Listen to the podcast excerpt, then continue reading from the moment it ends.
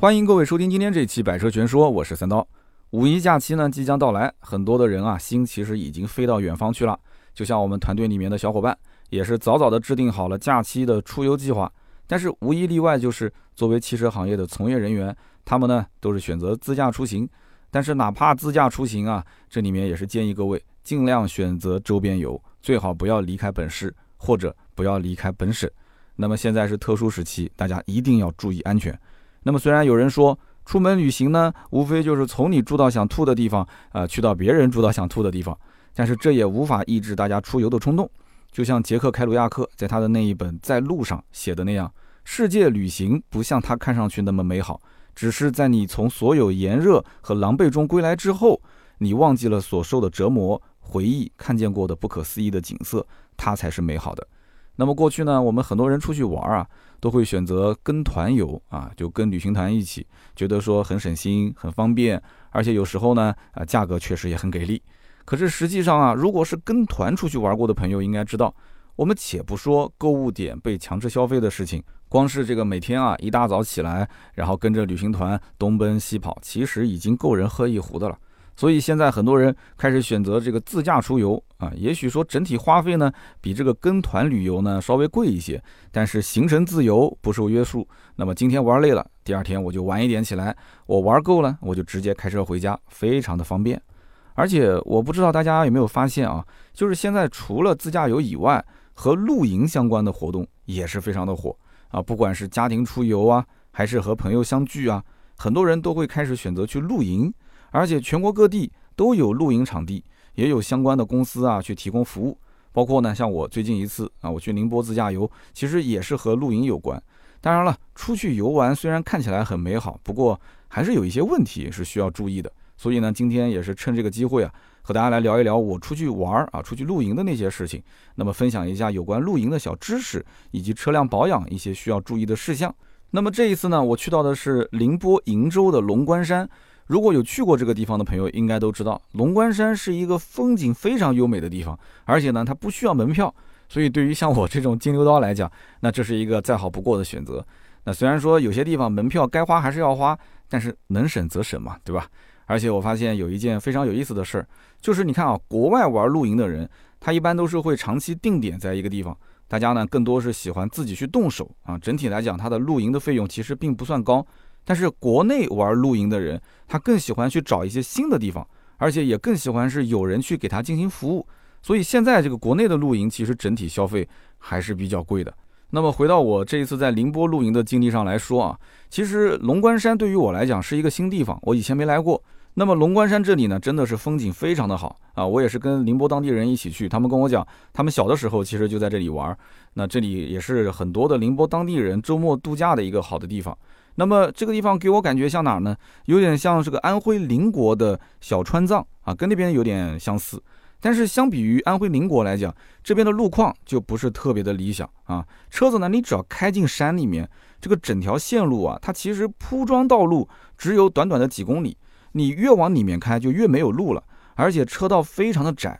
对面会车也是非常的困难。那必须是有一台车先往后退。然后退到一个相对宽一点的地方，两台车才能会车啊，互相通过。但是呢，你只要再往里面开几公里，哎，你就会豁然开朗，因为这个地方呢，往里面开你会发现啊，四面环山，然后山谷里面有一大片的平地，再加上呢，周围小溪环绕，就可以说这是一个非常适合露营野餐的好地方。那宁波当地人经常过来露营啊，带着一家几口人，然后带着吃的喝的，就在这边呢，就享受那种世外桃源的味道。那么我这一次露营呢，也是跟几个好朋友组成了一个车队。那我也发过微博，跟大家也聊过啊。我说这里面呢，大多数人都是开的牧马人，包括大切诺基，都是属于那种硬派越野 SUV。那么路上我有一个好朋友，也是牧马人车主啊，他就跟我聊到一个非常新的概念，叫做越野露营。那我就很好奇，我就说这个词我之前没听过，露营就是露营嘛，对吧？那怎么还有越野露营？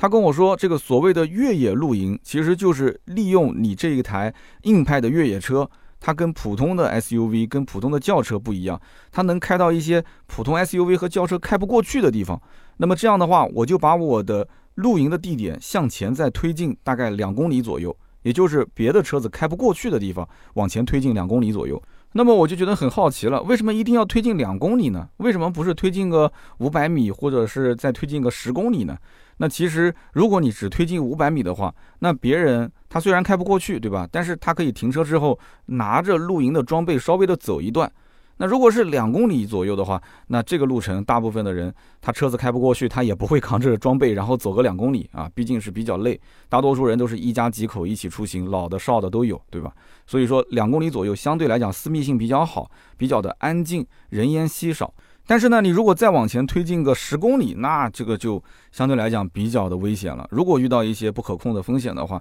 你可能请求支援也比较难，因为别人的车也开不进来，对吧？你请求支援，你的车如果也开不走的话，你再走回去，那也相对比较麻烦。所以两公里左右是一个比较合理的距离。那么当时呢，我听到这样一个越野露营啊，非常新的概念，我觉得这个玩法非常适合那些越野能力强的车主去考虑啊。比方说家里有牧马人啊、奔驰大 G 啊、雷克萨斯 LX 啊，包括像普拉多啊、陆巡啊、坦克三百啊、坦克五百，就这一类的车主。但是如果你家里是一辆普通的 SUV 啊，比方说像丰田荣放啊、本田的 CRV 之类的。那么，即便你买的可能是四驱的版本啊，其实这种越野露营也不太推荐你，因为再往前推进，这个路况可能真的非常难走啊。那么，假如说你不考虑这种越野露营的玩法，你就是简单的搭一个帐篷，亲近一下大自然，那其实开什么车都可以，对吧？你只要把装备带齐，把人带齐就可以了。那么说到露营的装备呢，其实也很讲究。那我这一次呢，也是和现场很多的这个录音达人学了不少，给大家分享一下啊。首先就是说这个穿着。那么这个呢，不仅包括我们要穿的衣服，还有包括鞋袜的选择。因为由于户外的这个环境啊，它不比城市里面有这个星级酒店，对吧？而且它户外呢，早晚的温差其实也比城市要更大一些，特别是在山里面。所以一般情况下要准备好冲锋衣、冲锋裤、排汗内衣，包括抓绒衣、快干衣裤以及汗衫、T 恤等等啊，这些个人物品还是要带齐。而且一定要切记啊，要带上这个长衣跟长裤。为什么呢？因为在山里面啊，长衣长裤呢，你可以避免蚊虫的叮咬，包括树枝的这个扯挂之类的。那么至于鞋袜方面的选择呢，一般来说最好是选择徒步登山鞋，而且呢，这种鞋子要具备适应性强、耐磨、防水这些功能。当然了，你也可以准备一个运动的凉鞋，那么这样的话，你可以当做拖鞋来使用。另外呢，个人也是建议呢，呃，备一双轻便的运动休闲鞋，这样的话，你开车的时候可以穿。那么袜子呢，一般都是准备普通的一个运动袜和排汗袜啊，稍微多带几双，就是以防万一嘛，对吧？那么其次就是吃这一方面。那么在吃这一方面呢，户外露营的食物啊，你是要根据自己的路程以及你具体的时间来定。但是不论是什么情况，那种快速补充能量的食品都是必备的。比方说像士力架啊、巧克力、压缩饼干、红牛啊等等。那么至于日常的饮食呢，最好是简单并且具备多样性。啊，同时呢，你要避免加热的繁琐性。那么一般情况下呢，是以冷餐为主，像什么三明治啊、寿司、沙拉、火腿、熏鱼、茶叶蛋啊、卤汁豆腐干等等，这种拆袋即食，对吧？就非常方便。当然了，现在有些人呢，他会去买那种自热锅啊，自热锅其实也是非常不错的选择，很方便。那么总之呢，户外露营的食物要遵循的就是体积小、能量高、方便食用以及环保啊等等几个原则，而且一定要注意就是户外明火的问题，因为你在山里面嘛，那么户外明火，假如要发生什么意外，应该说后果不堪设想啊。那么解决完吃穿的问题之后呢，剩下来就是住的问题，对吧？那一般你说户外露营，你要么就是睡车里，要么就是搭帐篷。那么如果说你要在景区里面搭帐篷的话，景区里面肯定会有专门的营地来提供大家使用，一般都会分为帐篷的宿营区、用餐区、娱乐区、卫生区等等，大家只要根据它的功能划分啊，去对应的地方搭帐篷就可以了。那如果是在野外，它没有这个功能划分，那怎么去搭帐篷呢？找什么位置比较好呢？其实呢，最好遵循一个原则，只有十个字，大家一定要记好，叫做近水背风，远崖背阴，防雷。那么这十个字呢，其实你从字面意思上，你就可以去理解，近水嘛，因为你日常使用，你肯定是要要水，离得越近越方便。那么背风，你不可能迎风去搭帐篷，对吧？远崖你也知道的，那遇到一些岩石突出的地方，在那个悬崖边上，那对吧？那你这个是很危险的。那么背阴呢，也是为了让你的体感更好一些。防雷就更不用说了嘛，你如果是遇到打雷下雨的天气，你肯定不能在这种孤立呀、高大的树木下面去搭帐篷。所以这十个字的原则，大家一定要记牢。那么另外就是关于露营装备的选择，它其实也很有讲究啊。比方说像睡袋，那么假如说你是长途旅行的话，那就建议买那种丝绒睡袋，因为这种丝绒睡袋呢体积小，能节省不少的空间。那又比如说搭帐篷，那帐篷怎么选呢？如果是普通露营的话，一般选择一个防水抗风的帐篷就可以了。这种帐篷呢也是比较好买的。但是如果说你是长途远行的话，那么就建议带那种体积小的轻便的帐篷啊，主要是为了节省空间。那么当然了，呃，不管你买哪种帐篷啊，最好是再准备一套帐篷的地席和防潮垫，这样的话你就不会坐下来的时候就被地上的那些石头戳伤，或者说因为反潮把裤子给弄湿了，那这就比较尴尬了。那么说到帐篷的话，其实之前我在宁波露营，我就看到有一款帐篷还不错，但这个帐篷唯一的缺点就是比较大，它搭起来之后啊，它的长度大概有五米多，内部的高度大概有两米。啊，一家四五口人坐进去之后，你可以在里面烧烤，甚至你站起来在里面走动都没有关系啊，在里面休息啊都没有关系。那么外面它还可以拉出一个遮阳棚，非常的方便。那么这个帐篷就是唯一你要找一个非常大的一个场地去搭建才可以。那么这一次去宁波露营的时候呢，用的就是这种帐篷啊，他们当地人讲叫做隧道帐篷。那我跟另外一个哥们儿搭个帐篷，搭了大概有二十分钟的时间。不过呢，我听这个露营达人跟我讲，就这款五米多长的帐篷啊，隧道帐篷在当下的露营的圈子里面是属于一个非常畅销、非常火的产品，价格也不便宜啊，要三千多块钱，真的是不便宜。那么再配上其他的一些产品啊，你比方说你有了这么大个帐篷，一家人在里面，你总得要坐个凳子吧，所以折叠凳啊，然后你要吃吃喝喝啊，那么锅碗瓢盆啊，包括小火炉等等，那么这些东西价格自然而然的加在一起，可能就要上万了啊，就非常贵。那么这种感觉就有点像什么呢？就像我们去买个保时捷，本来车子就不便宜，然后你再选配，看这一项也想要，那一项也想要，最后再一看总价，你就会惊掉下巴。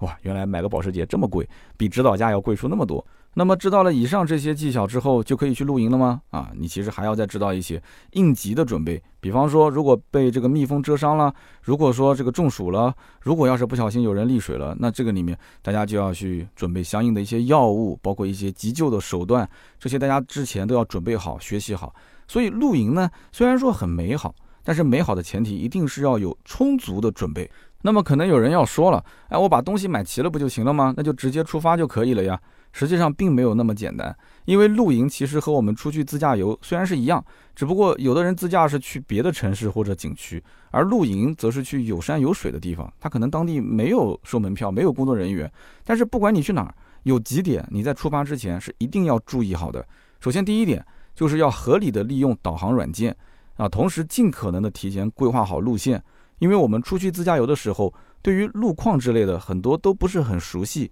而且，假如遇到了一些拥堵路段，也可以利用导航软件去规避拥堵啊，用这个功能，那么去选择更快的一个路线。第二一点呢，就是尽量要选择还是开燃油车，对吧？或者是混动车辆，而不是去开那个新能源像电动车。虽然说充电啊没有以前那么困难，但是每一年还是会发生各种为了抢充电桩，呃，然后非常不愉快的事情。那么特别是节假日出去玩，对吧？那么大家开电动车的人特别多，可是充电桩在某一个高峰时间段它不够用。那么，假如是外出露营的话，可能到了那个地方以后，你会发现啊，大概率周边它就没有充电桩。那么这个时候，燃油车或者是混动车辆呢，它的优势就显示出来。那么，假如说你一定要开纯电动的这种新能源车出去玩，那你一定要提前规划好路线和充电的间隔时间和距离。这也是为了防止啊，就是半路没电的情况发生，就非常的尴尬。那么第三一点呢，就是要提前检查好自己的车辆，在出发之前呢，看一看自己的胎压，看一看自己车辆的油水，那么防止车辆在路上出现一些问题啊，这一点真的非常的重要，因为我们见过太多的人啊，讲起来是说走就走，结果呢，开到半道车子出现故障，最后只能是打道回府，本来是开开心心的想要一场旅行，结果就草草的收场了。那么像最近啊，即将到来的五一假期，那么很多人呢，这五天时间肯定想好好的玩一玩。国内呢很多地方气温都升高了，所以各位一定要在出发之前仔细的检查车辆。就自己如果不是特别懂车辆保养的话，你可以开到周边啊，途虎养车，像这种专业的品牌连锁门店，你让途虎的专业技师帮忙检查一下。那么关于车辆的检查呢，我觉得油液这一项是一个重点，包括车辆的机油、刹车油、转向助力油、防冻液、玻璃水这几种啊，这都是必查的。像我们在检查车辆机油的时候呢，你可以重点观察机油量以及它的使用情况。当然了，现在很多车子都会提示它的机油寿命。假如说啊，这个仪表上面弹出了警报，或者说机油寿命偏低，那么建议还是及时进行更换，防止啊自驾出游的时候出现问题。那么除此之外呢，我们还要检查车辆的机油滤清器是否渗油，也就是机滤啊是否渗油。很多人经常都只是关心机油，但是不怎么关心机滤啊。实际上这个机油滤清器啊，各位千万不要掉以轻心。我之前呢，身边有个好朋友啊，当初呢为了省那个百八十块钱，在换机油的时候没有把机滤给换掉，结果呢，由于这个机滤的密封圈老化，他开车的时候一脚油门踩下去，导致内部压力过大，直接把机滤给崩掉了。那么机油呢，就顺着这个机滤口子啊，它就一下全部都流出来了。然后发动机没有机油润滑，可想而知，直接就给干报废了啊！最后修车花了好几万块钱。除此之外呢，像空气滤芯、空调滤芯这些也都要检查一下，看看整体的状况是否可以继续使用。包括还要检查一下像变速箱油啊、刹车油啊、助力泵油、水箱水、玻璃水等等这些呢，我觉得检查还是非常有必要的啊。至少你要看它一下是不是正常的缺失，如果正常缺失，你就正常加。那么你让途虎的专业技师来帮你看，因为他会发现一些问题。有的时候他如果是缺失了，他不一定说是正常的缺失。比方说啊，水箱你要看有没有往外渗水啊，有没有水迹啊。或者说，你像发动机有没有出现烧防冻液的情况？那么如果出现的话，那就一定要及时的修理。那么除此以外，包括灯光、底盘、刹车片等等，也都是需要检查的项目。假如说一切都很好啊，那这是最好的一个情况，对吧？你让技师把轮毂拆卸下来检查一下，呃，再看看有没有出现轮胎慢跑气的情况啊，顺便再测一下胎压，把胎压调到一个合适的数值。一般来讲啊，大家都会把这个轮胎的胎压打到二点五八。这个胎压呢，只能说是一个比较万金油的数值。你像我们公司，他们有几位这个开性能车的车主啊，那他们一般都是胎压打到两点三八，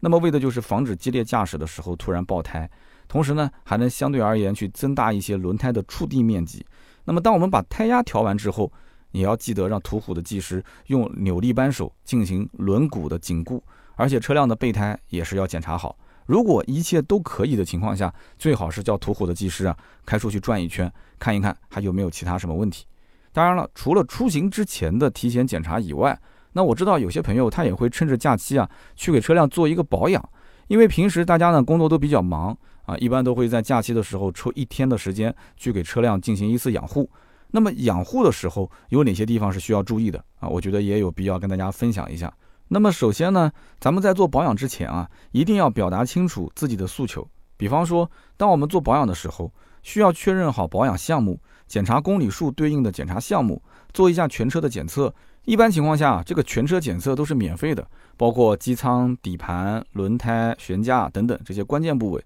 那么这些呢，都检查一下，也可以提前去除一些隐患。那么，假如各位是去途虎养车的话，它里面的技师都会对车辆进行一个非常详细的检查。其次呢，就是保养产品都是要保证正品，而且在更换油水或者配件的时候，一般啊按照既定时间或者里程数来进行更换就可以了。那比方说机油和机滤，就是根据机油的不同，对吧？那么保养时间它也不一样。假如说你用的是半合成机油，那一般情况下车辆的保养更换机油时间，呃，大概在六个月或者是五千公里。那么假如说你用的是全合成机油，那么一般情况下就是一年或者一万公里进行更换。当然，这个时间不一定说定那么死，要根据你实际的使用情况来进行判断。那么另外就是哪个先到就按哪个去保养啊。比如说你用了全合成机油，正常是一年一万公里，但是呢你不到半年就开到一万公里了，这个时候其实你就要进行保养了。或者说你开到一年了，但是你这一年只开了两千公里，那么这个时候你也是需要进行保养的。也就是说哪个先到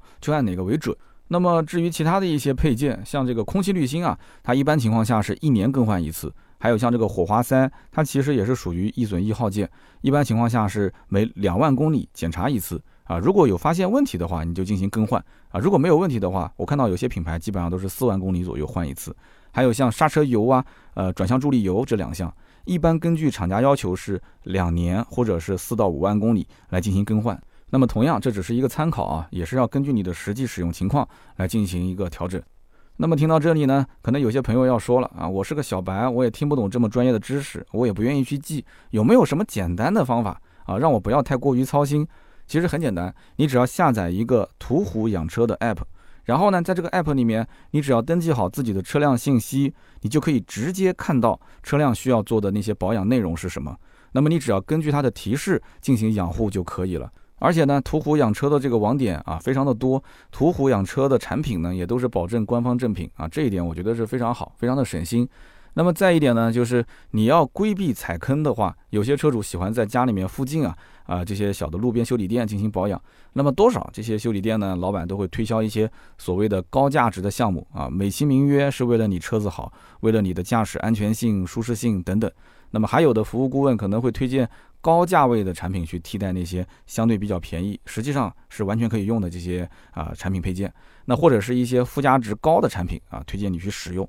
那么这个时候呢，我建议大家坚持住啊，坚持住，你不要去买那些性价比不高的产品，一定要去选择相对性价比更合适的啊，或者说根据你的自己经济能力能够接受的产品，因为很多的这些项目或者说高价产品，它大概率是没有必要的。就比方说，很多人应该听过啊，什么高端的脂类机油，对吧？说这种润滑油的润滑性能特别的优秀，但是他没有告诉你，这种润滑油其实寿命往往都非常的短。那么对于大部分家用车来说，像这种脂类的润滑油啊，价格非常的高昂，加上寿命非常的短。那么对于大部分小马力的家用车来说，它就是一种奢侈品啊，其实是没有必要的。那么一般的全合成的润滑油完全可以满足绝大部分车主的需求，而且价格呢也更加的划算，使用寿命呢一般也是能做到一年或者是一万公里。那么假如说我们是去途虎养车进行保养的话，你不仅可以自己选择产品，那么途虎养车里面的专业技师呢也会根据你的实际车况和需求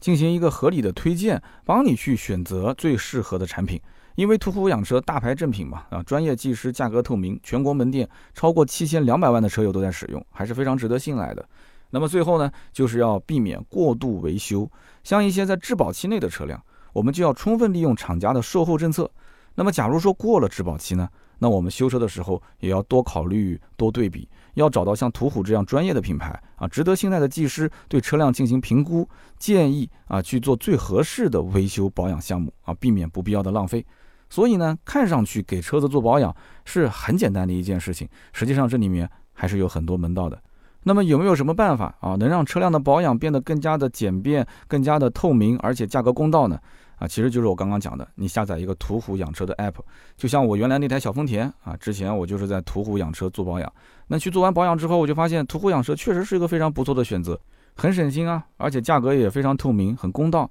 并且途虎养车的工厂店它布局非常多，覆盖也很广。截止到二零二一年的九月三十号的数据啊，途虎养车在全国范围内上线超过三千三百家工厂店，累计开业超过三万三千家的合作店。啊，大牌正品，专业技师，价格透明，全国门店啊，这就是途虎养车的关键词。而且呢，途虎养车啊，它的服务啊非常多样性，并且呢也很完善啊。比方说做保养啊，做汽车美容啊，汽车用品的销售啊，线上下单，线下安装啊，一站式全包。同时呢，途虎养车还提供三年的轮胎险，还有十年的动力总成的保险啊，售后无忧，并且提供道路救援、违章查询、油卡充值等等车主服务。那么加上我们前面提到的，已经超过有七千两百万的车友都在使用这个 app，应该说非常值得信赖。那么并且现在四到五月份的时节，那么正处于春夏交替之际，有的朋友坐在车子里面呢，打开空调就会有一股异味啊扑面而来，还有啊漫天的花粉粉尘，有些人对它会有过敏。